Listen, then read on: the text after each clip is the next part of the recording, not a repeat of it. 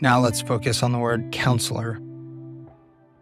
Throughout Scripture, we learn that God's ultimate goal was to send His Son to teach us His ways and to lead us into all truth. Luke 24 27. God has drawn near to us in Christ.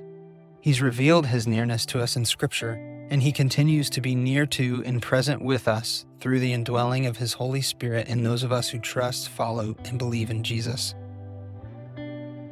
Charles Octavius Boothe once said, there are some who teach that the sovereign Lord of heaven and earth pays no attention to this world that he has created, or to the affairs of the men whom he has formed and fashioned and placed in the world.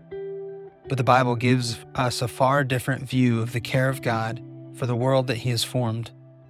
It tells us of his continual watch care and oversight. So far from withdrawing from the world, God is constantly present and exercising minute care Psalm 139 gives a nobler view of the character of God, for it indicates that he feels and manifests a deep and abiding, a true fatherly interest in those to whom he has given life and all the wonderful powers of life.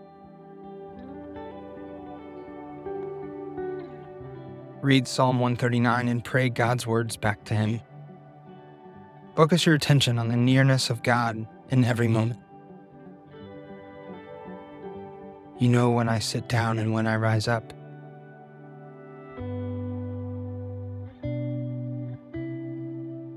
You search out my path and my lying down.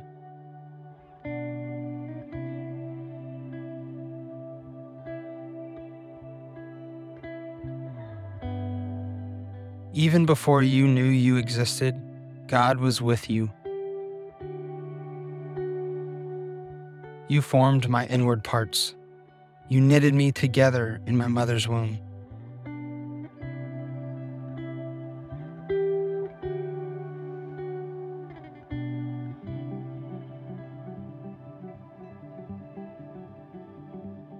How does God's nearness with you and knowledge of you lead and provide counsel to you?